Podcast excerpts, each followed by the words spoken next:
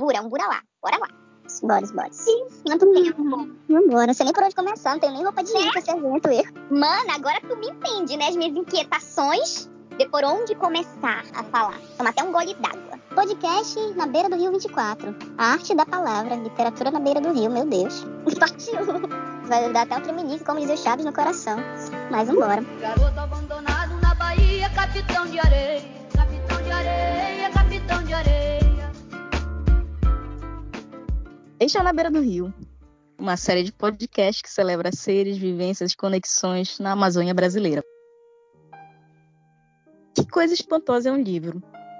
É um objeto achatado, feito de uma árvore, com partes flexíveis, nas quais estão impressos montes de rabiscos escuros engraçados. Mas basta um olhar para ele e você está dentro da mente de outra pessoa. Talvez alguém que tenha morrido há milhares de anos através dos milênios, um autor está falando claramente em silêncio dentro da nossa cabeça, diretamente a nós. Escrever talvez seja a maior das invenções humanas, unindo pessoas que nunca se conheceram, cidadãos de épocas distantes.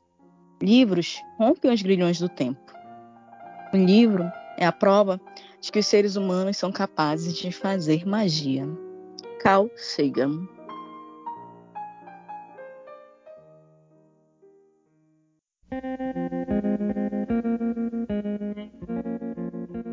Da grande biblioteca de Assurbanipal, lá na Suméria, Mesopotâmia, século 7 a.C., a gente tem uma das primeiras epopeias que a humanidade tem registrada, que é a epopeia de Gilgamesh para alguns, Gilgamesh para outros. E eu já começo com esse parêntese aqui nesse momento para falar que até mesmo alguma originalidade que alguns dos textos mais observados pelos nossos contemporâneos, que é a Bíblia judaica cristã, há meio que um Ctrl-C, Ctrl-V da Bíblia, já com a epopeia de Gilgamesh. Tanto da criação do primeiro homem, da argila, que no, na epopeia de Gilgamesh há também uma criação de um, de um homem da argila, assim como da Arca de Noé, que também está dentro dos contos das epopeias de Gilgamesh. Muita gente talvez desconheça que aquilo que está contado no Gênesis, algumas realidades que são expressas neste livro, são meio que um Ctrl-C, Ctrl-V da epopeia de Gilgamesh. A gente também pula dessa biblioteca para a biblioteca de Alexandria, já no século 3 a.C., também para falar dela, falar que ali havia milhares de rolos, pergaminhos. A biblioteca criada por Ptolomeu Fidelfo, dali da Biblioteca de Alexandria, a gente chega até a nossa Biblioteca Nacional do Rio de Janeiro, criada no ano de 1810 tem um acervo estimado em mais de 10 milhões de itens. Também e adentra aqui na nossa biblioteca local, a Euci Lacerda, foi estabelecida no ano de 1942 e fundada oficialmente no ano de 1945, aqui na cidade de Macapá, capital do nosso estado do Amapá. E tem hoje mais de 60 mil itens no seu acervo, entre CDs, jornais, livros, para fazer suas pesquisas. De lá a gente pula para as nossas mini, mini, mini, mini, mini, mini, mini, mini bibliotecas pessoais, minha, Andréa França, que vos fala nesse momento, e da minha querida amiga que está do outro lado, Eloane Carim. Mini. Mini. Mini eleve a potência 10 mil aí, assim, no mínimo, né? Então, Elo já deu o ar da graça. E é isso disso que nós vamos falar hoje, né? Sobre memórias, algumas memórias nossas, proferidas, memórias é, registradas, memórias queimadas, memórias marcadas, memórias que estão salvas, impressas. Em específico, a gente vai falar daquelas que estão armazenadas em alguns objetos que no plano ideal todos poderiam ter acesso, né, numa memória pública, segundo aquele que nos falou também na abertura desse episódio, Sagan. E nós hoje vamos falar um pouco disso, até onde nós sabemos essas memórias podem nos levar, podem ser capazes de falar de algumas coisas pra gente, das quais a gente vai num plano muito pessoal tá falando disso hoje. Então, a vasta história da escrita e da sua reprodução, ela abrange a experiência de civilizações antigas, remontando ao povo sumério, como a gente colocou aqui no início né, dessa explanação, ao ano de 3.200 a.C., na Mesopotâmia, atual Iraque, ali onde foram surgindo as primeiras civilizações, de acordo com aquilo que até hoje a história nos apresenta, que registrava sua literatura em tabuinhas de argila. E no Antigo Egito, os escritos eles eram concebidos por meio de papiros e na civilização chinesa se identificavam alguns outros tipos, né, exemplares estilográficos considerados livros completos. um salto da história, a gente pode se perguntar que será que o Gutenberg ele imaginou, né, quando ele estava criando ali as primeiras prensas tipográficas, né, lá na Europa do século XV. Eu não sei muito bem, não, mas eu juro que eu queria ser uma, uma mosquinha ali para estar tá observando Gutenberg nessa criação, né? Ainda mais que é design, né, Lu? Então, a gente já ia ficar de olho ali para pegar um pouco do processo. Um trabalho. Exatamente. Ele já imaginava também, André, a dimensão disso. Então, assim, o alcance. É, a gente já, já chega viajando, né, aqui com, com essas coisas. E depois vieram uma série de outros elementos de técnicas que foram permitindo que a reprodução de livros, de jornais, de revistas e de tantas mídias nesse formato, né, que a gente vem falar hoje mais necessariamente do livro, foram sendo desencadeadas a partir daí. Isso também desencadeia junto, meio que paralelamente, uma revolução cultural. Só que devemos lembrar que bem antes de Gutenberg, fora do espectro do Ocidente, as oficinas artesanais na China já reuniu uma série de criações importantes, como estilogravura, e acredita-se que possa ter surgido na China no final da dinastia Sui ou no início da dinastia Tang, papéis, blocos de impressão e tipo uns móveis de prensa. Segundo o pesquisador Antônio Maia do Amaral, lá em 2002, ele diz que mil anos antes de Gutenberg, todos os pré-requisitos para o advento da impressão já estavam reunidos na China, como os fábricos de papel e tinta. Além disso, as pessoas estampavam sinetes há séculos e traziam a ideia da impressão com matizes em relevo. King, ele é considerado o inventor dos primeiros caracteres móveis e o primeiro a utilizar a técnica de prensa móvel no mundo. Pois bem, séculos mais tarde, com o avanço da tecnologia, testemunhamos o advento dos livros digitais, e-books, audiobooks, como novo mecanismo de acesso a conteúdos diversos para além de uma malograda discussão sobre as vantagens e desvantagens dos livros digitais e de livros tradicionais, o que eu pessoalmente, Andréa, considero uma questão de cada um. Não tenho problema nenhum com esses meios em si, esses... mas também sou muito adepta e gosto do livro físico. Eu Devemos... concordo plenamente. Concordo plenamente.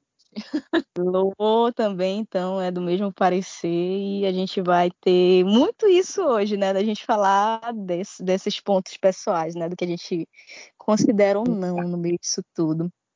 E que também nos trouxe ao nosso podcast, né? Nos trouxe aqui hoje. Com esses Exato. pontos em comum, principalmente no campo da literatura, das artes, filosofia, assim, foi algo, foi algo que nos uniu. Ó, que Exatamente. bacana.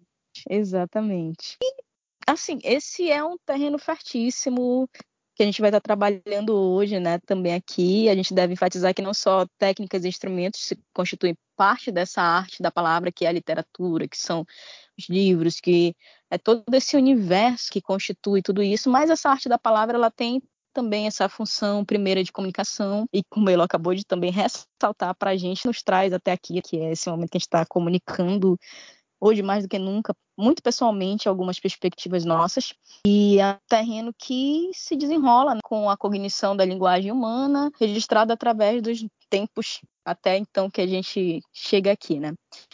Então, Elô, a gente decidiu hoje, né, bem de propósito, falar da sexta arte, falar sobre literaturas, leituras, palavras, escritas e tantos outros elementos que compõem as produções literárias, das quais a gente se serve a todo momento da nossa vida diária, cotidianamente, seja de forma direta, indireta, por textos, por outras artes, por meio do teatro, da música, do cinema, os quadrinhos, da arte digital.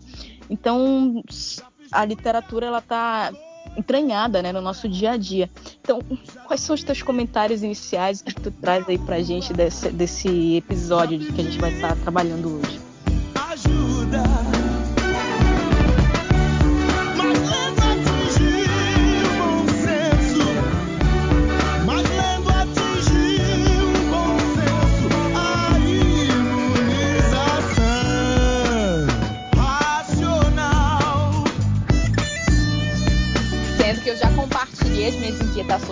Contigo um, um pouco antes. Mas, primeiro, antes de, de falar especificamente sobre isso, eu quero começar compartilhando que só no meu aniversário, que foi no mês de maio, eu ganhei nove livros de presente. incluindo o presente da minha amiga Andréia, o livro do Desassossego, de Fernando Pessoa. Entregue três Meu- meses depois, porque afinal a agenda não. Mas entregue, isso que importa, com Entregue. dedicatória e tudo. Não Ah, esperava isso. Coisa mais linda. né? E até hoje eu ainda não havia lido, sabe? E, e é curioso como parece uma obviedade, né? Assim, como assim eu ainda não li o livro Desassossego? E às vezes eu tenho essa sensação, não sei se acontece contigo, Andréia, com algumas Hum. leituras, com muitas leituras, sabe? Daquelas nossas listas intermináveis de livros que ainda precisamos ler. Às vezes eu Uhum. olho assim, gente, ainda não li esse aqui. Como assim? Não sei se acontece contigo. Demais.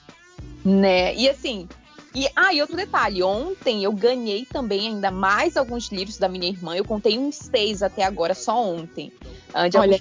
da... Gente, assim, ó, melhor presente pra mim, assim, deem livros. Vou ler todos da vida, não sei. Já, já compartilho dessa tua visão também, minha amiga, definitivamente. Né? E, e esses livros, né, do, que são livros de pesquisadores da Amazônia, que foram lançados durante um evento no IFAP, aqui no Instituto Federal, onde a minha irmã é professora no campus de Porto Grande. Assim, eu amei. E eu vou, assim, guardando. Eu guardo tanto aqui quanto na casa do meu pai. Então, eu, e eu fico radiante. Livros são os melhores presentes, então me deem livros. E, e é curioso porque são livros variados, né? Que refletem bem a minha energia. Inclusive, tu- a gente compartilhou hoje no nosso perfil ah, do podcast, ah, como é, Andréia? Três, três livros que refletem a sua energia, né? Ah, alguma coisa assim. E, e, gente, três livros não são suficientes, mas eles demonstram bem qual é a questão aí, né? A questão da nossa pluralidade. Não, até porque lá a gente compartilhou uma coisa na beira do rio, assim, ali a gente compartilhou um, um- tanto do que a gente traz aqui necessariamente, nos no- já trouxe nos nossos episódios, que representam tanto daquilo que a gente foi compartilhando enquanto tema geral. Mas esse- nesse episódio, inclusive, a gente vai justamente sair e trazer muito para coisas pessoais nossas, Eloane, Andréia, e que a gente talvez alguns, né, sejam comuns, mas outros vão ser muito mesmo do nosso universo pessoal, né, de um e de outro. Então, Exato. Uhum. E assim, desse- dessa questão né, de livros que refletem a nossa energia, nossa, nossa pessoa, né, nossa plura- pluralidade, esses livros que eu ganhei, dos nove livros, né? Então tem Fernando Pessoa, tem o o Albert Camus, que me ensinou a pronúncia dia desses. Ah, tem- inclusive tem um debate de Foucault e Chomsky, tem um livro de política internacional, tem um sobre história das revoluções, do Eric Hobsbawm, e eu sou apaixonada por livros de história. E tem o outro da mão do povo brasileiro, né? Sobre a célebre exposição da Alina Bobardi no MASP. Então são, são diversos, assim, diversos livros, é, tipos de livros, né? Gêneros e narrativas. E muitos outros que eu. E eu tenho, na verdade, leitura pro ano todo, né? Porque surgem ainda aqueles livros da minha tese e aqueles que surgem do nada, né? No nosso caminho, uma promoção na Amazon ou uma entrada numa livraria ou uma viagem, daí do nada surgem mais livros. E quando a gente pensou no episódio de hoje, né? Foi um tema que me gerou grandes dúvidas. eu queria que esse portal do nada se Ah. abrisse muitas vezes na nossa vida. Todo santo É. dia, tô de boas para ele. Pode vir do nada.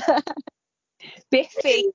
Então, E, e, assim, esse tema, né, por conta de tudo isso, né, gerou grandes dúvidas, né? Foi e, e curioso que foi o tema que eu mais me senti ignorante, né? Embora seja algo muito natural na minha vida, que é ler, né? Muito natural pra gente, Andréia. Mas eu me senti demais ignorante, né?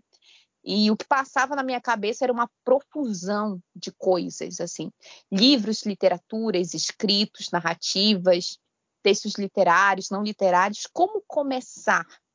Então eu comentei com a Andrea que a primeira coisa que eu fiz, né, eu abri um documento em branco e comecei a escrever o que se passava exatamente naquele momento sobre esse tema, né? E eu escrevi. E eu quero muito compartilhar as minhas inquietações com vocês, mas em relação a esse tema foi mais ou menos assim, né? Como começar esse episódio? Né? Qual poesia recitar? Nós devemos começar pela poesia mesmo ou usar uma prosa? Um texto de uma obra clássica ou apenas um excerto filosófico daqueles impactantes de Sêneca ou Goethe. Ou podemos começar por um aforismo de Nietzsche, né? Só que eu particularmente gosto muito da filosofia existencialista, mas eu também sou encantada pela escrita da Svetlana. Com certeza, Guerra Não Tem Rosto de Mulher é um dos meus livros preferidos. E se eu começar falando sobre o livro mais recente que eu li do Edgar Morin? E assim, eu particularmente, uh, como eu disse, gosto de filosofia existencialista, gosto da escrita da Svetlana. E eu fiquei na dúvida se eu começava sobre o livro do Edgar Morin, mas aí a Andrea, minha amiga, me deu Fernando Pessoa. Se bem que tam eu também estou lendo Mafezoli para minha tese, e mas Fernando Pessoa fica ali na minha, ressoando na minha cabeça, né? Como como ele ele nos toca a alma com uma escrita pura, assim como Manuel de Barros, Tiago de Mello, que eu sou apaixonada. Uh, e será que eu devo falar em ordem cronológica? Pensei ainda que tal começarmos pela literatura ocidental, né? Mas aí a Andrea me lembrou de Sherazade, né? Como eu pude esquecer? Sim. Aí eu fiquei pensando, nossa, como a minha memória é péssima, né? Mas eu lembrei também do Eduardo Said, um escritor palestino que nos faz questionar os valores europeus e ocidentais da literatura e dos discursos.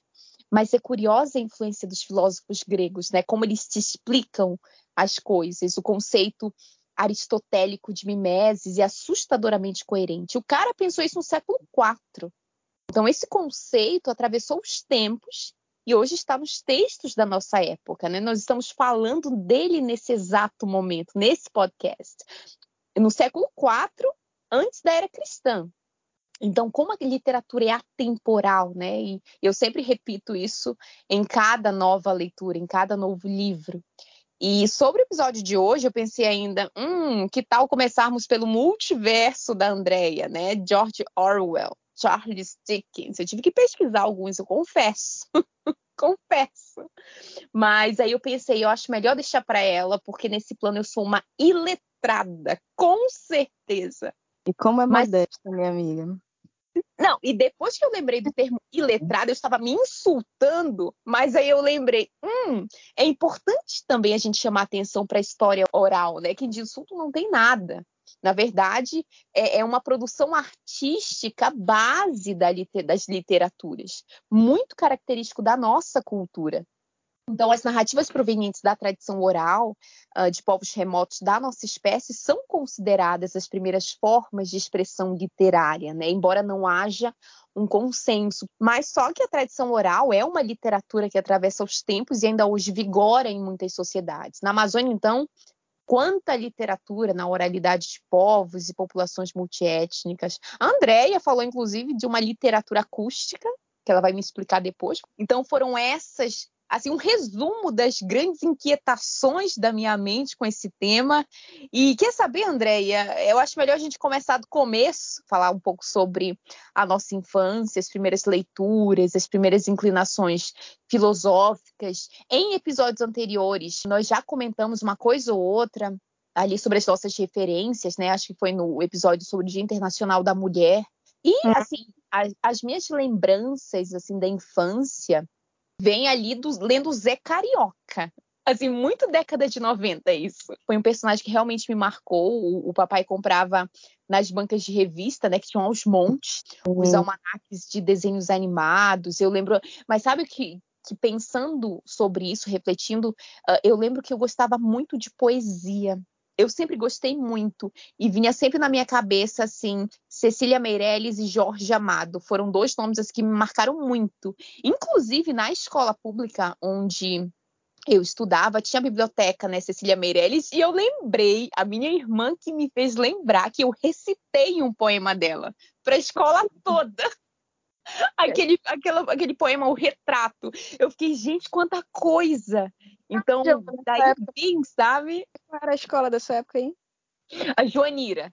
Joanira, Joanira. certo. Sei qual é, só para ter referência, porque eu sei que você estudou também no Augustão, né? Sim, pra... estudei. Foi bem antes do Augustão e antes do Joanira foi na, nas Crianças Alegres. Mas, assim, me marcou muito a Biblioteca Cecília Meirelles. E quando a gente ia para lá, porque a gente ia para lá por tudo, né? Vagava um horário, faltava professor, tinha qualquer coisa que acontecesse naquela escola, a gente ia pra biblioteca. E o que eu mais gostava é eu, eu pegava muito assim livros de poesias. E Jorge Amado sempre me marcou muito, porque eu lia muito.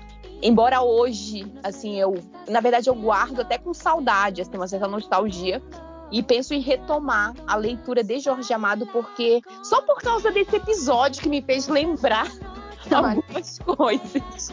Ai, que E, assim, sim, eu gostava de muitas outras, né? Muitas escaparam da minha memória e eu lamento muito por isso, sabe? Muita, Hum. muita coisa escapou da minha memória. Tanto é que a minha irmã que me lembrou de quando eu recitei Cecília Meirelles. E com o passar do tempo eu comecei a ler muitos livros de história, né?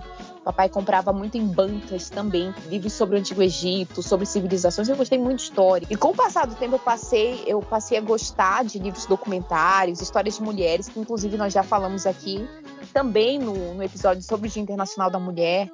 Ahn, e basicamente isso, eu fui crescendo assim, é, com essa pluralidade de referências desde o início, mas sempre com bastante leitura, assim. Eu nunca fiquei sem ler alguma coisa. E eu- ao passar do tempo, eu fui identificando o que eu mais gostava.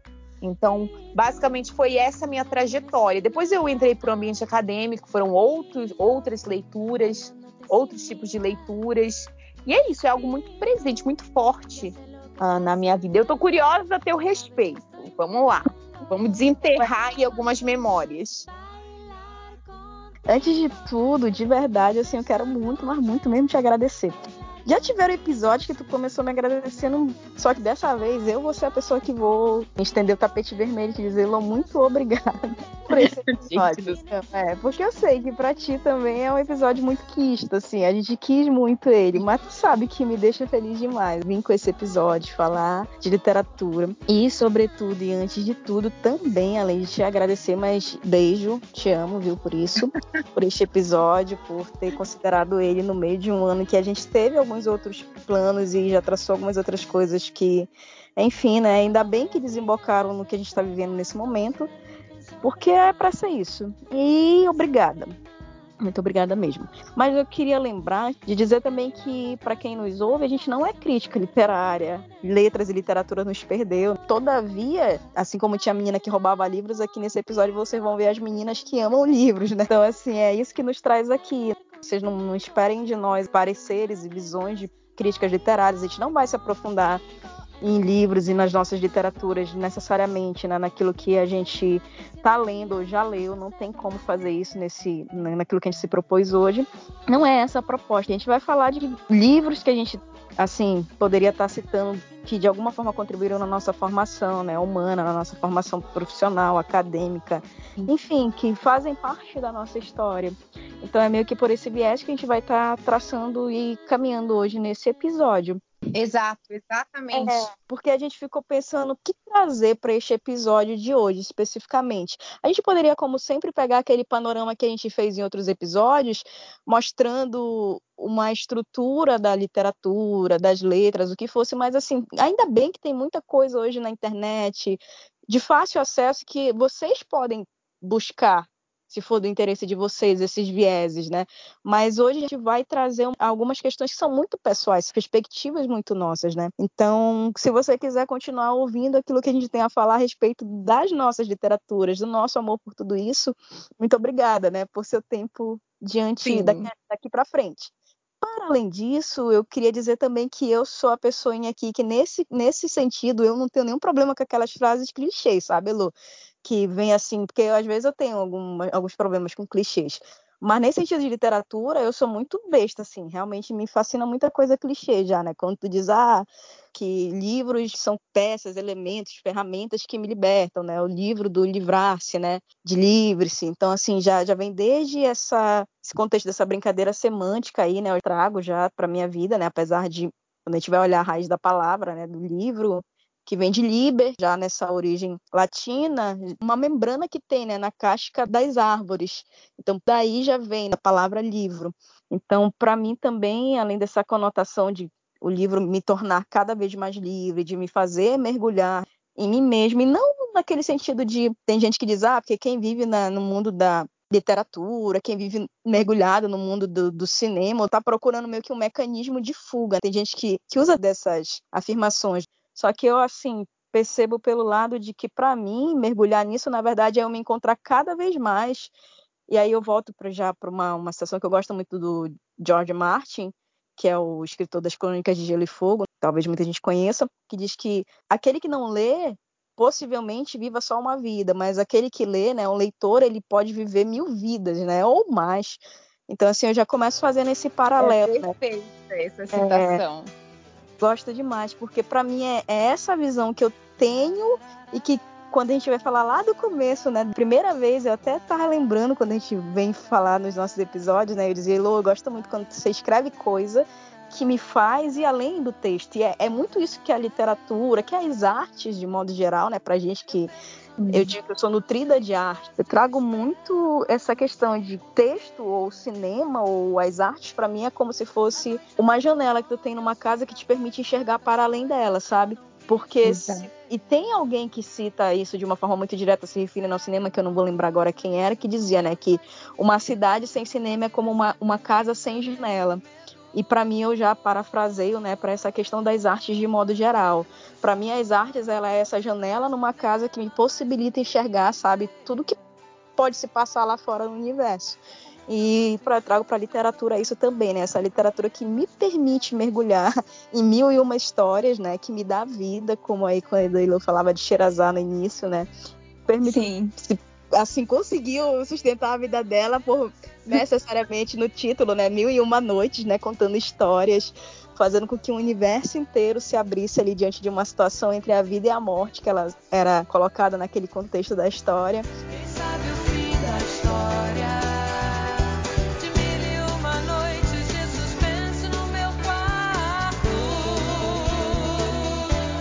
e pra mim é muito disso, sabe, Lu? E, e é, é, bem é são... mesma história para essa discussão uhum, da cidade aí você das artes, de modo geral, nós estamos falando do livro, né? Mas as artes são formas disruptivas de pensamento. Exato. Então, a, a, a história da Sherazade é bem emblemática quanto a isso. Por isso que eu fiquei pensando, gente, como que eu esqueci dessa história? Que história é. E eu adoro clichês também em relação a esse tema. A gente, a gente é besta para esse tema, André. É, é que a gente não tem o que tá rendido, assim, chegou, é, é, aquela história da van que eu te mandei um dia desse, né? Tipo, eu nunca vou cair na de um psicopata que me convida pra ir, que nem o It, a coisa, pra dentro do buraco. Aí ele abre uma van cheia de livros, mano, já se rendeu, fácil. É isso, isso né? Resumindo, é isso. E aí é muito isso, sabe? São universos que se abrem, são vidas, são lugares, sensações, experimentações, visões, tempos, espaços. É beber de fonte de magia que as palavras são capazes. Aí eu também já venho para uma outra referência que eu gosto muito, Albus Percival Wulfric Brian Dumbledore, quando diz que para mim as palavras são a fonte, a maior fonte inesgotável de magia, né?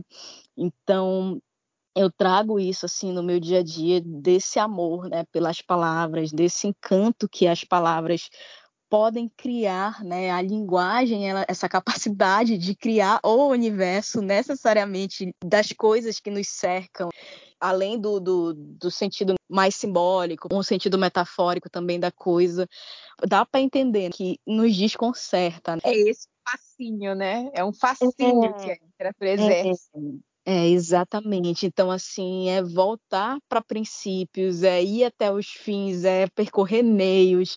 E isso, assim, voltando também para essa leitura viva também do universo, né? Porque a gente não pode também se perder só e dizer, ah, isso tu encontrou só nos livros, não.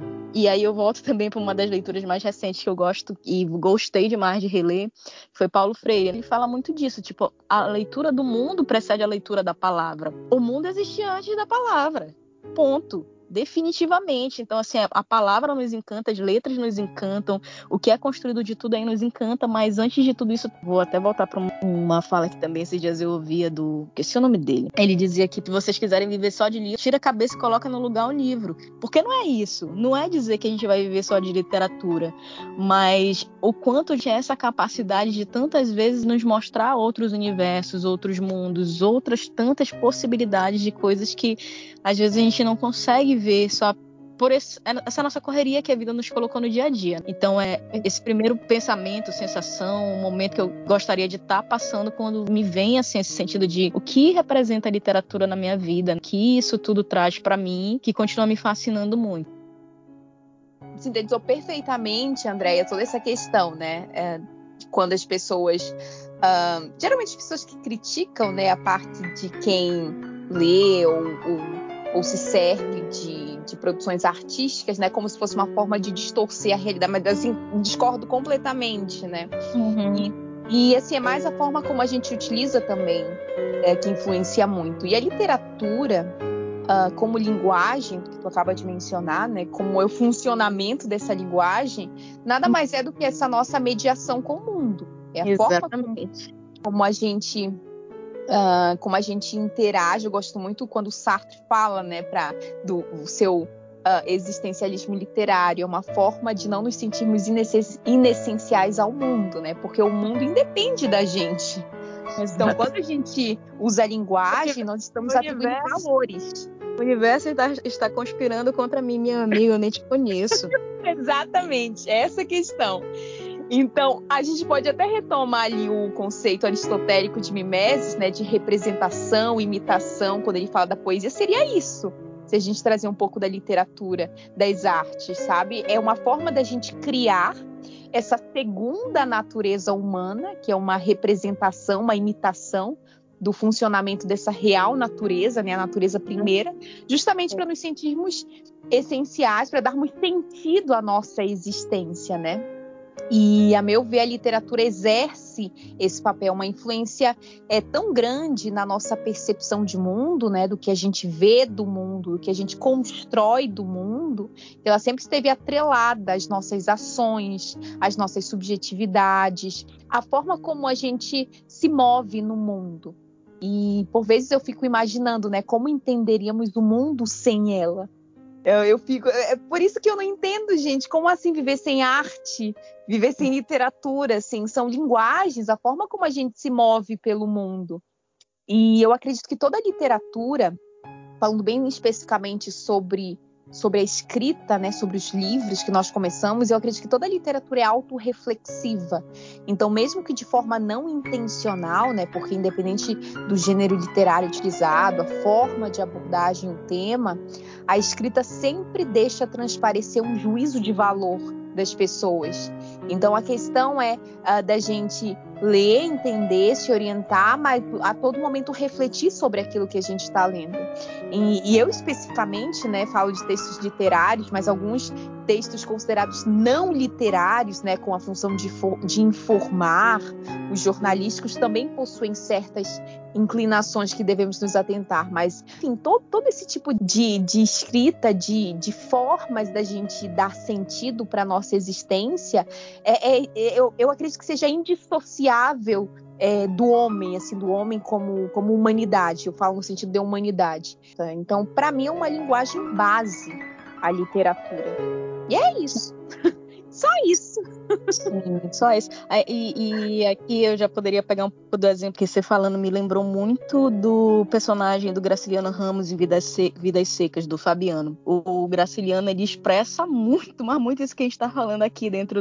É, é, é, a discussão dele ali, né, no Vidas Secas, de certa forma. Quanto a, a miséria, ela rouba do ser humano a possibilidade da cultura, do contato com possibilidades de cultura que poderiam fazer com que a vida daquelas pessoas fosse rica no, no sentido mesmo desse contato com o universo, dessa leitura do universo, dessa leitura de outras possibilidades de trazer tantas coisas que possam somar para sua vida, né? E ali o Fabiano, ele é um personagem praticamente letrado e ele não consegue falar quase nada dentro do livro inteiro porque ele não, não conseguiu desenvolver essa capacidade de ler o mundo e também ele, letrado das palavras, não conseguia expressar o que ele queria dizer e ali ele ficava naquele desassossego. Mas, meu, ao passo que a personagem, que é a que, que é toda adotada, que o Graciliano nos coloca propositalmente, meio que ironicamente, né? A baleia, que é quem pensa, que é quem demonstra sentimento. Aí Graciliano, né, trazendo para ele, nos Sim. faz ver essas lacunas, essa falta que faz, né? Você ter esse letramento, é, esse contato maior, às vezes, com algumas realidades culturais, com algumas realidades no processo de aprendizado da leitura. Ah, mas só pela leitura, não. Justamente tem tantas situações ao longo da vida que a gente sabe que existiram, independente de o ser humano saber ler ou não. E de qualquer forma, há lacunas que se formam a partir de algumas questões nesse sentido. Linguagem que não foi possibilitada a determinados grupos, a determinadas pessoas. Também a literatura nos aponta, né? Alguns textos literários nos apontam isso.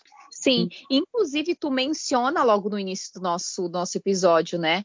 Que num plano ideal, que todos poderiam ter acesso a essa memória pública, Sim. que é a literatura, que são os livros. Isso, e tu menciona o Graciliano Ramos, e é, é, essa é uma obra que eu particularmente gosto muito também, por conta da forma como ele nos ensina a escrever.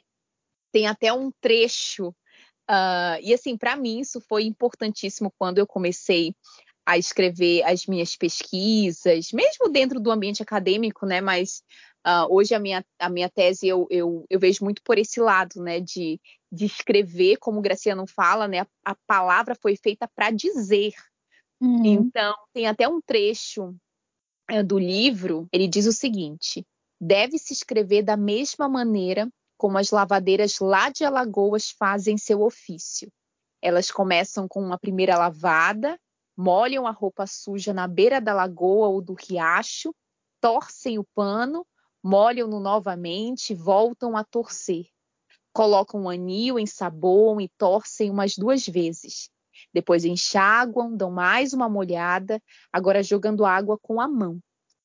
Batem o pano na laje ou na pedra limpa e dão mais uma torcida e mais outra. Torcem até não, não pingar do pano uma só gota. Somente depois de feito tudo isso é que elas dependuram a roupa lavada na corda ou no varal para secar, pois quem se mete a escrever devia fazer a mesma coisa. A palavra não foi feita para enfeitar, brilhar como ouro falso. A palavra foi feita para dizer.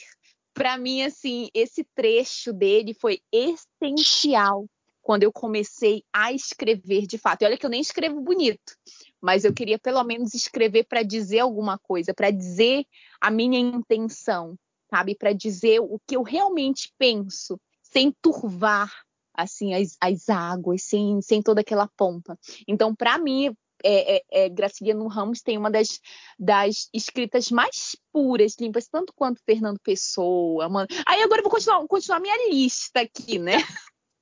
É uma lista interminável é. se começar a citar autor, obra, assim, com essas qualidades literárias que a gente vamos chegar como referência, né? Vamos chegar lá. Gra... Gra... Pronto, a gente desembocou a do Graciliano aqui. É, Graciliano hoje ele seria aquele o corte rápido, Tramontina, meu amigo. Para ele era curto e grosso. Tipo, tu pegasse aqui o Guerra e Paz do Tolstói, Graciliano Ramos ia transformar em um conto de 20 páginas no máximo, um livro de 3 mil páginas lá do Tolstói. Então, Graciliano era esse tipo de pessoa. Você tava falando aí da escola, eu lembrei eu nunca tiro da minha cabeça um texto que eu acho que deve ter sido, eu procurei esses dias ele, entre a terceira e quarta série, que era um texto do Ziraldo, mas esse texto foi o primeiro texto que eu lembro na vida de ter, assim, ficado, sabe? Tanto que eu lembro até hoje o início dele. Deveria um dono de uma fazenda que tava lá na rede dele de boas e tal, deitado, quando chega carrão lá e desce dois engenheiros. Aí os caras pegam, ele vai falar com eles e, tipo, ah, de agora em diante o trem vai passar dentro da sua fazenda todo dia. Aí o cara, tipo, olha assim, ah, tá, beleza. O trem pode até passar, mas se vocês estão achando que eu vou abrir a porteira todo dia para ele passar, vocês estão muito enganados. Cara, era isso o texto, sabe? Era isso, sabe? Mas assim, esse texto ficou na minha vida para sempre, porque eu digo, cara, que, que hilário, assim, sabe? Que hilário. O cara tá lá de boas, os caras vêm atrapalhar aqui meu hum, sossego na minha rede, e aí vem me dizer que eu tenho que passar todo dia. Beleza, mano, passa aí, mas se vocês acham que eu vou abrir a porteira todo dia pra ele passar, vocês estão enganados. Eu digo, mano. Aí é outra história. Aí, assim, isso me marcou, sabe, esse texto. E daí, assim, é, é inevitável para mim também não lembrar da banca de revista. Duas esquinas de casa tinha uma banca de revista aqui que toda vez que eu ia no supermercado, que tinha que ir perto de casa fazer as compras que me mandava e, e aqueles mandatos, né, de resolver comprar coisa assim besta no mercado, aí era eu que ia. A mais nova, vai lá. Aí eu passava na banca de revista e me perdia. É para isso que servem as crianças é, com famílias grandes. Então, e o mais novo é o bestão, né? Que tem que fazer tudo que os outros não. Tu vai tu, então era eu que ia, né? Só que eu amava porque era bem na frente praticamente do mercado da banca de revista. E aí toda vez eu parava e ficava lá namorando, né? As revistas, os jornais. E nisso, assim, quando eu comecei, porque a gente ganhava uma mesadinha, então vez por outra eu já ia lá e pegava. Eu amava pegar palavras cruzadas, aquelas caças-palavras também. E pronto, assim, eu trazia para casa e justamente o universo das palavras aí ia se formando para mim, né? E daí vieram, né, também já as primeiras revistinhas e quadrinhos e também já falamos né, lá no episódio das mulheres um pouco desse trajeto aí, mas que só para relembrar, né, também minha mãe professora comprava livros, né, daquelas coleções aqui para casa e também ali eu não citei, né, mas ela trazia também muito aqueles livrinhos bem fininhos assim de contos de fadas, de histórias mesmo assim que era ela Sim, eu tinha um monte também. É, umas capinhas rosa, e aí Sim. trazia Pequena Sereia. Ah, isso é década de 90, isso dos anos 2000, é tão é, isso muito comum. E aí ela trazia, mana, e justamente era aquilo, né? Quando abria as páginas e você fazia a leitura da imagem já, né? Mas aí começando a ter o entendimento e fazer a leitura das palavras. Então, para mim também passou muito por isso, né? Depois aí já ela começou a assinar revistas assim, tal de negócios, não sei o que lá, e tinha uma parte numa dessas revistas de negócios que era a parte lá meio que de crônicas, sabe? Eu gostava, amava ir para a parte das crônicas para pegar, era chamada Ossos do Ofício. Então eu sempre gostei muito dessa coisa irônica, sabe? De misturar a vida com a ironia da vida, com os ossos do ofício da vida. Eu amava essa eu parte. Eu sei bem. Eu sei é. bem o seu estilo, querida. Então, e aí me, me, trazia isso muito, né, de ler as desgraças da vida, assim, de uma forma irônica, né, e eu amava ir para essa parte lá já. Sim, depois me veio durante uma, um trajeto da vida muitas leituras religiosas, né, eu passei um período da vida engajada em uma comunidade católica e dentro disso também me veio muito de livros de formação humana, como até um dia desse eu falava para Elo, Elo, eu não só li a Bíblia inteira, né, mas eu fiz o estudo da Bíblia inteira, pareando ela com muitos atos da minha vida no dia a dia. Então eu sempre tive muita essa observação também é. pessoal. E André, Oi. desculpa interromper, mas é sempre bom lembrar isso, né? Existe uma diferença entre ler e estudar alguma coisa. Sim, sim, exato. Existe isso, né? Então, assim, algumas literaturas a gente só de fato vai ler, algumas outras consegue, consegue estudar realmente aquilo ali de uma forma que talvez vire até tese, né? Muita coisa. E para além disso, depois, né, ou melhor, concomitantemente, eu lembro da fase do colégio, que me marcou muito a leitura do livro Cortiço. Eu não tinha essa leitura paralela ainda de literaturas nacionais ou de literaturas mundiais ainda na vida. Mas aí a primeira literatura na escola que me fez ler dentro daquelas chamadas leituras obrigatórias, né, que o colégio coloca, que para mim é um nome questionável, mas enfim, também não sei se vale a pena a gente entrar nesse mérito agora. Mas foi o livro Cortiço do Aloysio Azevedo e que caramba, eu digo, isso era o Brasil, sabe? assim, o Aloysio Azevedo era um autor dentro do realismo, tá dentro da escola realista. E eu, é, eu digo, não acredito que isso era verdade. Aí eu fiquei embasbacada, sério, com o Cortiço. E dali foi bacana nesse período colegial mesmo, segundo e terceiro ano da, que a gente estudava literatura com mais afinco. Sim. Foi bacana. Coisa foi que... mesmo que tu, tu fez no médio? Já, Sim. Foi já no... E aí uma coisa então, que, mencionando que... clássico, né? Ali, ali literatura, o momento que a gente encontrou mesmo com literatura nacional. Foi nesse Exato. momento. Mas uma coisa que eu achei bacana, por mais que não tenha me marcado em si, os livros em si que a gente fez, porque do meu grupo foi a Moreninha que a gente ficou, nessa época a professora era a Nazaré, ela pediu para fazer a adaptação para Maravilhosa. Teatral. Isso, para peça teatral. Então, cada grupo fez a adaptação dos seus livros para peça teatral. Sim. Então, não foi nem em si a história dos livros que marcou, mas foi você pegar a literatura naquele contexto para a nossa vida adolescente, tal, ali, e dizer: olha, isso aqui também pode ganhar vida no outro formato, né? Adaptando para o teatro. Então, ali foi esse primeiro contato também de pegar a literatura para uma adaptação.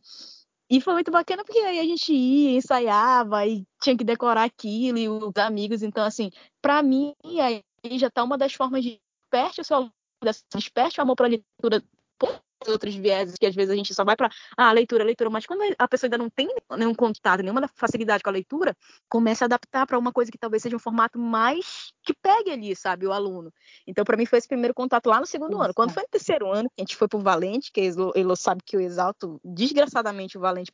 O cara é assim, naquela época ele já era safíssimo, ele não olhava nada em livro nenhum, vinha com tudo de cabeça, jogava no quadro, dava aulas assim que eu digo. Por isso que Elo, eu já falei para ela algumas vezes, Elo, a semana de 22 pode ser questionável de diversas formas, os autores, os modernistas, quem era, quem não era marmano.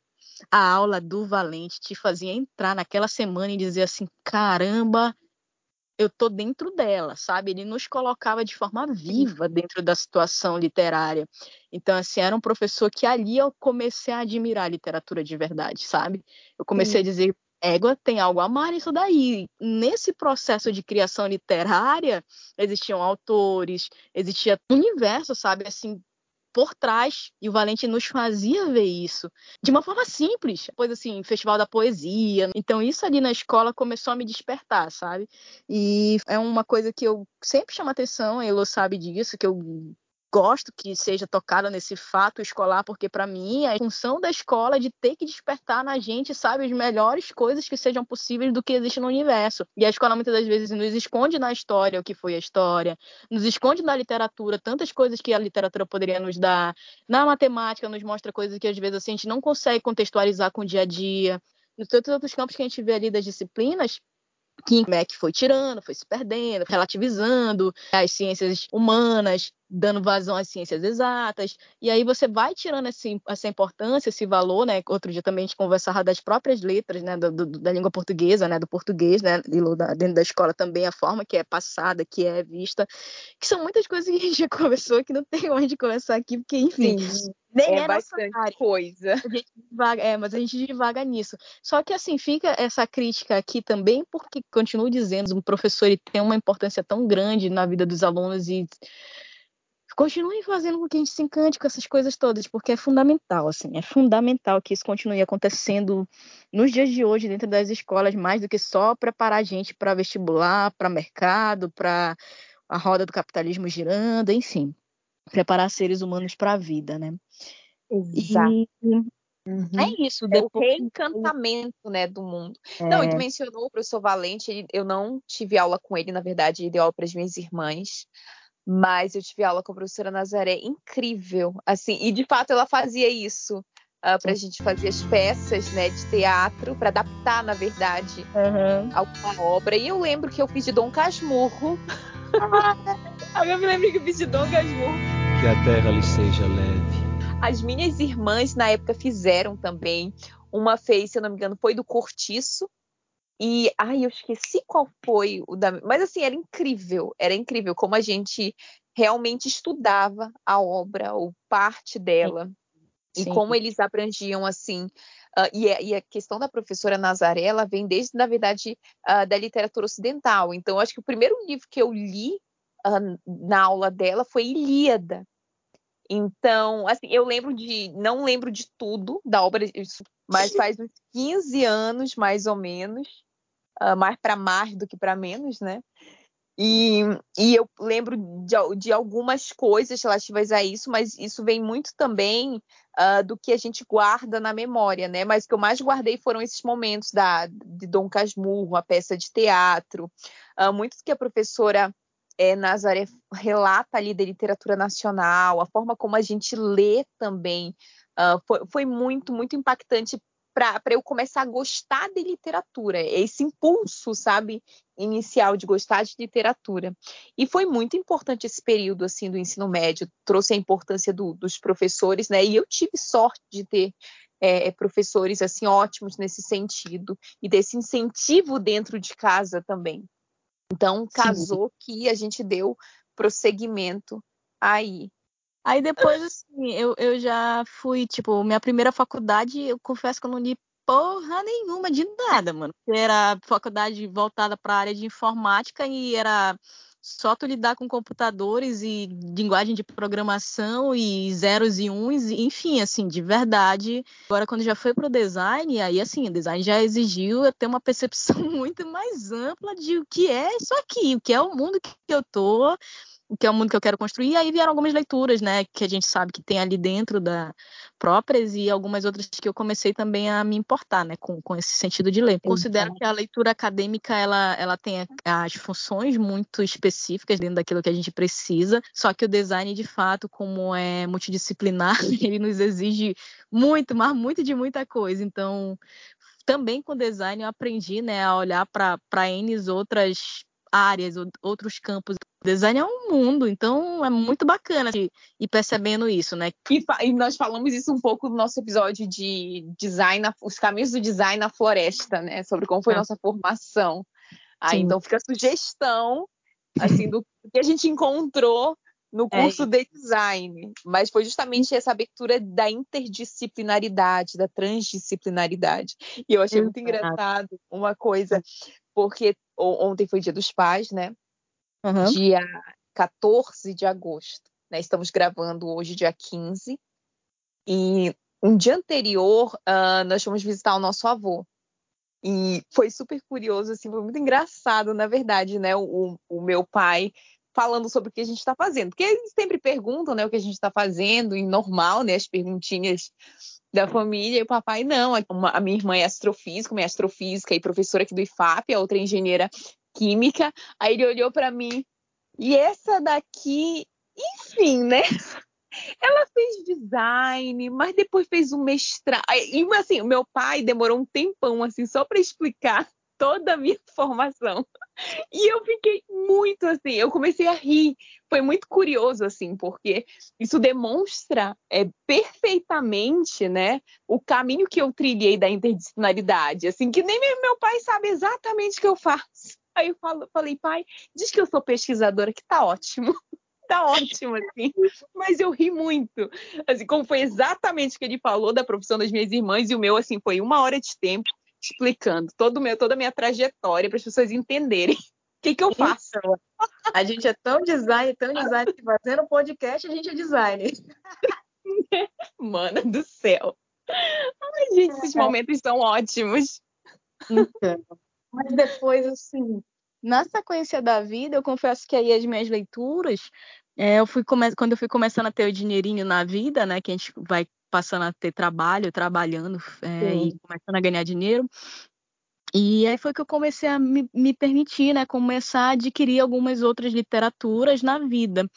E essas literaturas começaram mais pelo viés assim de trazer coisas que eu gostava da cultura pop, né, para o meu dia a dia. Então eu comecei a comprar algumas coleções, sabe? Ah, gostei muito do filme de Desventuras em Série, depois gostei muito da, da série de Desventuras em Série.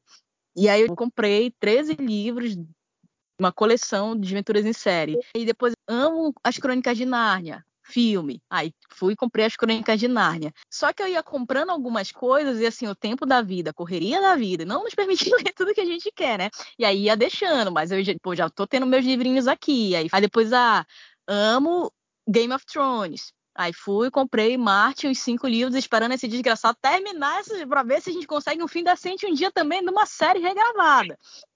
E aí, Exatamente.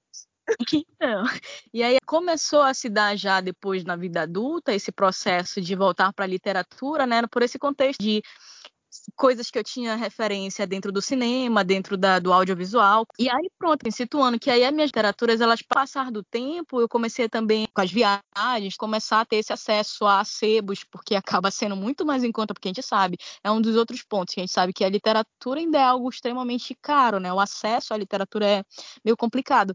Mas aí eu conseguia ir indo via viajar, né, e, e a sebos e começar a adquirir literatura. Só que eu digo, mas pera, o que, que eu quero achar nos sebos? Então, antes das viagens, aí eu começava a pesquisar. Aí eu, encontrei duas críticas literárias, assim, que eu amo hoje em dia. A Tati Feltrin e a Isabela do Leante de Morrer, que são canais do YouTube. E aí eu comecei a assisti-las pra caramba e ver indicações diversas literárias delas. E elas me despertaram muito para começar a ver resenhas de clássicos porque eu dizia, eu não tenho tempo para fazer quase nada na vida. Mas se eu quiser ler, eu quero ler coisas assim que valem mesmo a pena me dedicar para aquela leitura. Que eu digo, pô, tem um mundo, né? Não dá. Então vou ter que selecionar mesmo. Aí eu comecei a entender que eu queria muito ir atrás de muitos clássicos da literatura mundial, os famosos cânones. E aí eu digo, então é isso. Quando eu passar a comprar mais livros de agora em diante, eu quero comprar muito assim, coisas na ordem daqueles que vieram lá de trás e que são referências até os dias de hoje, sabe? E aí eu comecei a me abrir para a literatura clássica, nos gêneros diversos, né? Eu não tenho realmente um gênero preferido, mas eu vou atrás de autores em que eu passo a entender que tem obras magníficas que atravessaram o tempo. Claro, mas que é clássico, né? Aí um dia desse eu postei até inclusive o, o livro do Italo Calvino que ele vai falando, né? Por que ler os clássicos? E no final das contas, ele, no final dele lá, no primeiro momento que ele resume é porque simplesmente ler clássicos é melhor do que você não ler. Ponto. Resume assim, sabe? Um livro inteiro para falar isso, mas tudo bem. Não, é, não, foi bem, é bem no começo mesmo que ele fala, mas depois ele vai ah. fazer um monte de análises pessoais quanto a índios clássicos que ele, que ele considera, né? Ítalo Calvino, meu amigo, um dos maiores italianos, e caramba, tu é doido. Cidades Invisíveis dele, leiam. Um dos livros mais lindos da minha vida, Cidades Invisíveis. É, Aí foi isso, assim, sabe? E hoje eu considero, assim, a minha mini, mini, mini, mini, mini, mini biblioteca, assim, uma biblioteca que tem nomes que eu sou apaixonada, sabe? Eu sei que eu ainda não li nada nessa vida, que eu não vi nada dessa vida, assim, mas é só pra, pra dizer mesmo, assim, eu, dentre os poucos orgulhos, assim, de coisas de materiais que eu gosto de ter na vida, eu gosto muito de saber que hoje, assim, algum dinheirinho que me sobra, que dá, eu vou lá e compro livros. E livros. gosto clássicos assim que vão talvez somando na, na, minha vida no dia a dia, né? Aí com a pandemia consegui organizando um pouco mais de tempo na vida para ler um pouco mais. Então a pandemia para mim nesse sentido de se conseguir ter algo, trazer algo favorável dela foi organizar a minha rotina de leituras para determinar tempos, horários melhor e começar a ter um rigor e uma disciplina maior, até que o cérebro, o corpo, os sentidos todos fossem se condicionando mais, né, para esse sentido de ler. Hoje eu tenho metas literárias que eu traço bem no fim de dezembro, já nos últimos dias de dezembro para o ano seguinte, ler ao longo do, dos meses. Só que a gente sabe que a vida não nos permite ler da forma que a gente queria. Esse ano eu tive que mudar, né? A Elu falando das literaturas dela também para o doutorado, para o mestrado. E tantas outras coisas que a gente vai tendo, né? Que no dia a dia a gente vai acrescentando coisa a mais, vai tirando outras. Esse ano eu precisei também fazer uma mudança, né? Durante um período agora mais recente para fechar também trabalho de conclusão da pós-graduação que eu estou terminando. E aí vim, voltei a Paulo Freire, voltei a cinco livros dele, assim, nesse período agora que me alegraram muito voltar a ler novamente, né? E alguns que ainda não tinha lido também dele e algumas outras teses que eu precisei ler também, né, específicas para fazer esse trabalho. Enfim, assim, são, são literaturas que não são só no, na ficção, né, mas que com o podcast também nesses dois últimos anos que a gente está aí, muita coisa que eu ia citando nesse podcast, eu ia só anotando. E eu dizia, caramba, isso aqui seria muito importante para eu ler. Tanto que o meu próximo livro que eu devo estar tá começando depois de amanhã é um livro que a Elo já tinha indicado lá no começo, né? Que é As Vias Abertas da América Latina, do, do Eduardo Galeano. Ela sabe que eu comprei isso para. Estou comprando o livro, quando chegar eu te mando. Sim. Aí mandei a foto o podcast me trouxe muito, mas muito, mas muito mesmo assim de informações e sobretudo quando eu falo podcast aí a pessoa delou que está do outro lado, porque aquilo que eu tenho meu das minhas literaturas já, já acabei de falar muita coisa aqui para vocês. Mas tem muitas literaturas assim que eu fui precisando também olhar, né, esse, quando a Elo trazia coisas de Amazônia, que daqui a pouco a gente vai tocar nisso. É, cara, fraturas aqui. Eu preciso olhar mais coisas que disso, disso e disso. Então ela trazia coisas que também eu me atentava. E o podcast me trouxe também muito esse olhar para algumas literaturas que eu fui trazendo para minha vida, né? Enfim, hoje eu gosto muito de ter uma rotina literária, gosto de ler todo dia, nem sempre consigo, né? Assim, tento ler pelo menos uma, cerca de uma hora, uma hora e meia por dia. E que eu sempre dizia que eu ouvia muitos podcasts de cinema, mas é um ano que eu tô presa num podcast chamado 30 Minutos de Literatura. Já vi mais de 200 episódios dos caras esse ano, Gente porque eles são fodas demais. E assim, é, curiosidades literárias, adaptações literárias para o cinema, eu sou fã demais, continuo sendo. Em parte do meu viver literário eu fui encontrando, eu vou praticando. Não é fácil sentar para ler todo dia. Nesses dois, três últimos anos, criei uma rotina que o meu ser pede leitura, né, praticamente todo dia. E os podcasts me ajudam muito. É uma mídia que me leva muito para a literatura hoje, é o podcast. E é isso, Lu. Eu falei já aqui, já, por mim, eu acho que eu já não posso mais falar nada, né, nesse episódio de hoje.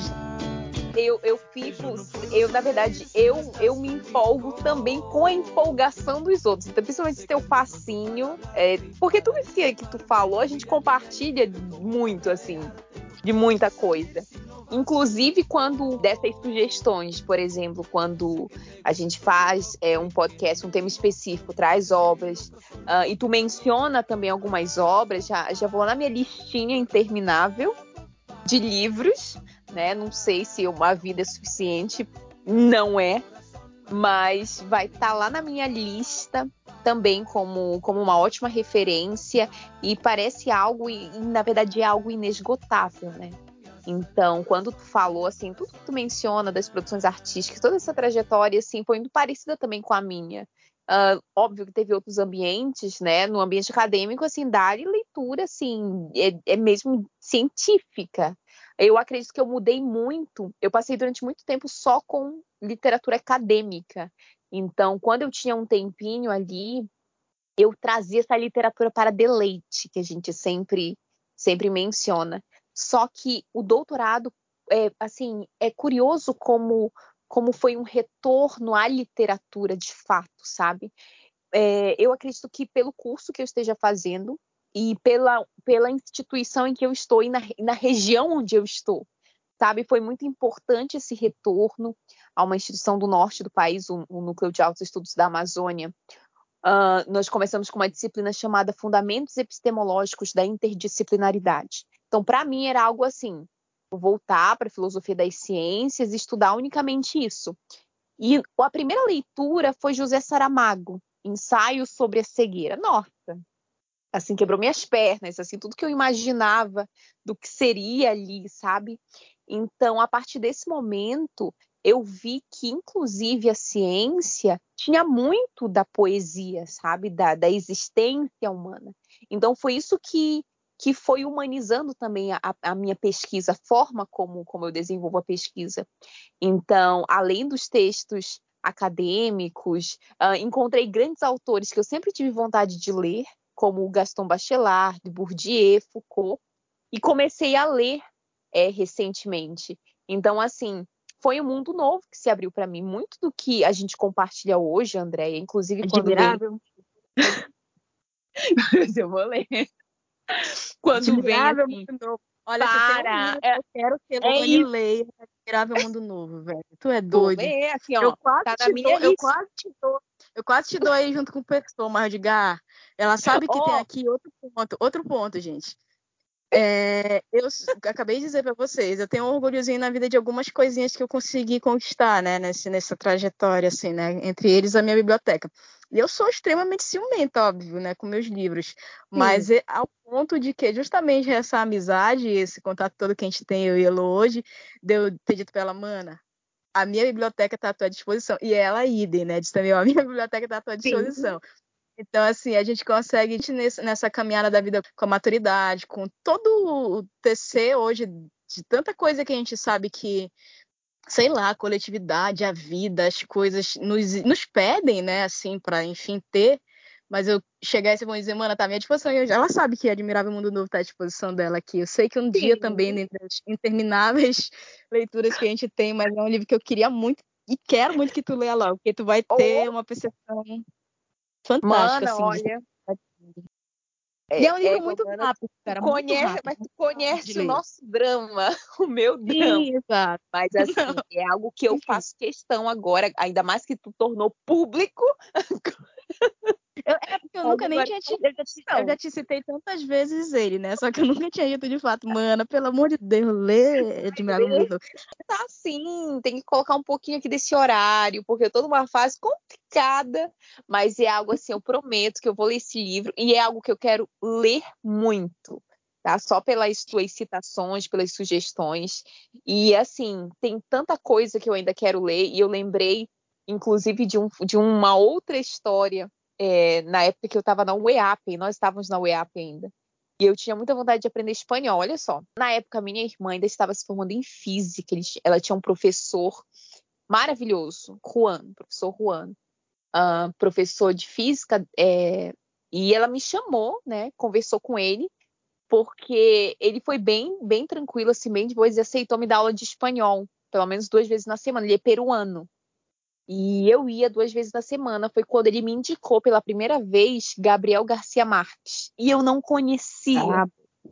Gente, não, pra tu ver se uma ideia, eu não conhecia, gente. Ele tinha indicado os inscritos. Já aproveito, já aproveito parênteses, na verdade, eu nem sei se ainda tem, é. mas assim, é porque eu assisti há uns três anos, é, mas tinha, né? Não sei se ainda tá. No catálogo da Netflix tem um documentário maravilhoso sobre o Gabo. Então, quem quiser, já fica aí a. Ó, oh, eu, eu não sabia, vou, tu, tu vai até me é, passar. É, mas... Não, eu não sei se ainda tá no catálogo da Netflix. Quem quiser dar uma olhada, eu acho que se não tiver lá mais na Netflix, procure, mas tem um documentário maravilhoso lá sobre, sobre Gabo. Sim, para mim assim foi foi incrível. Eu não li a obra completa dele, eu li alguns trechos da obra e ele me indicou alguns outros livros, alguns outros escritos e assim foi algo muito importante para mim naquele momento, sabe? Uh, aprendendo uma nova língua por meio da literatura novamente, né? Pode até parecer algo óbvio que eu, que, eu fa que eu fale, mas assim, ele poderia me ensinar de diferentes formas. Uhum. E ali a gente conversando sobre literatura. Então, para mim, assim, foi algo incrível. Então, esses momentos, assim, marcaram de fato a minha trajetória. Esse início também no, no núcleo, o fato de eu começar a reler também algumas coisas, porque José Saramago já tinha lido há algum tempo. Então, eu reli e parece que despertou novamente, sabe? Aquela vontade de ler mais sobre isso. Então, na verdade, foi um retorno também. Tem muitos livros que valem a pena serem relidos, são constantemente presentes na nossa vida.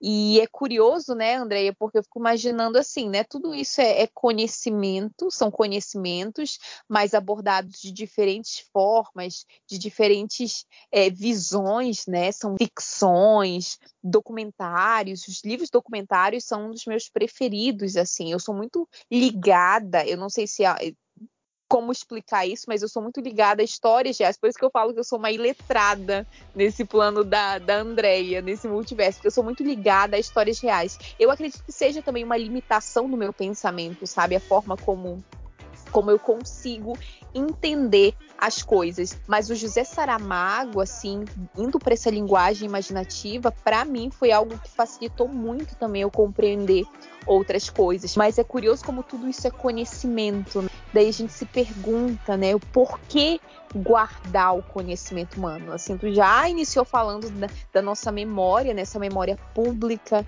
essa memória que é coletiva, mas ao mesmo tempo individual também, porque uma parcela de, de cada um de nós ali, mas é sempre importante a gente é, é, conversar, discutir né, a importância de guardar o conhecimento humano.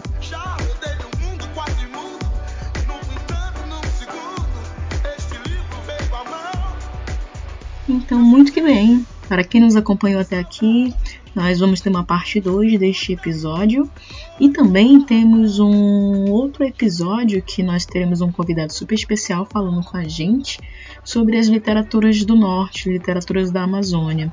O professor Marcos Paulo, do Colegiado de Letras da Unifap, Universidade Federal do Estado do Amapá. Esse tema das literaturas na beira do rio vai seguir. Volte com a gente, retorne com a gente nos próximos episódios, assim que disponíveis. Muito obrigada e logo menos tem mais.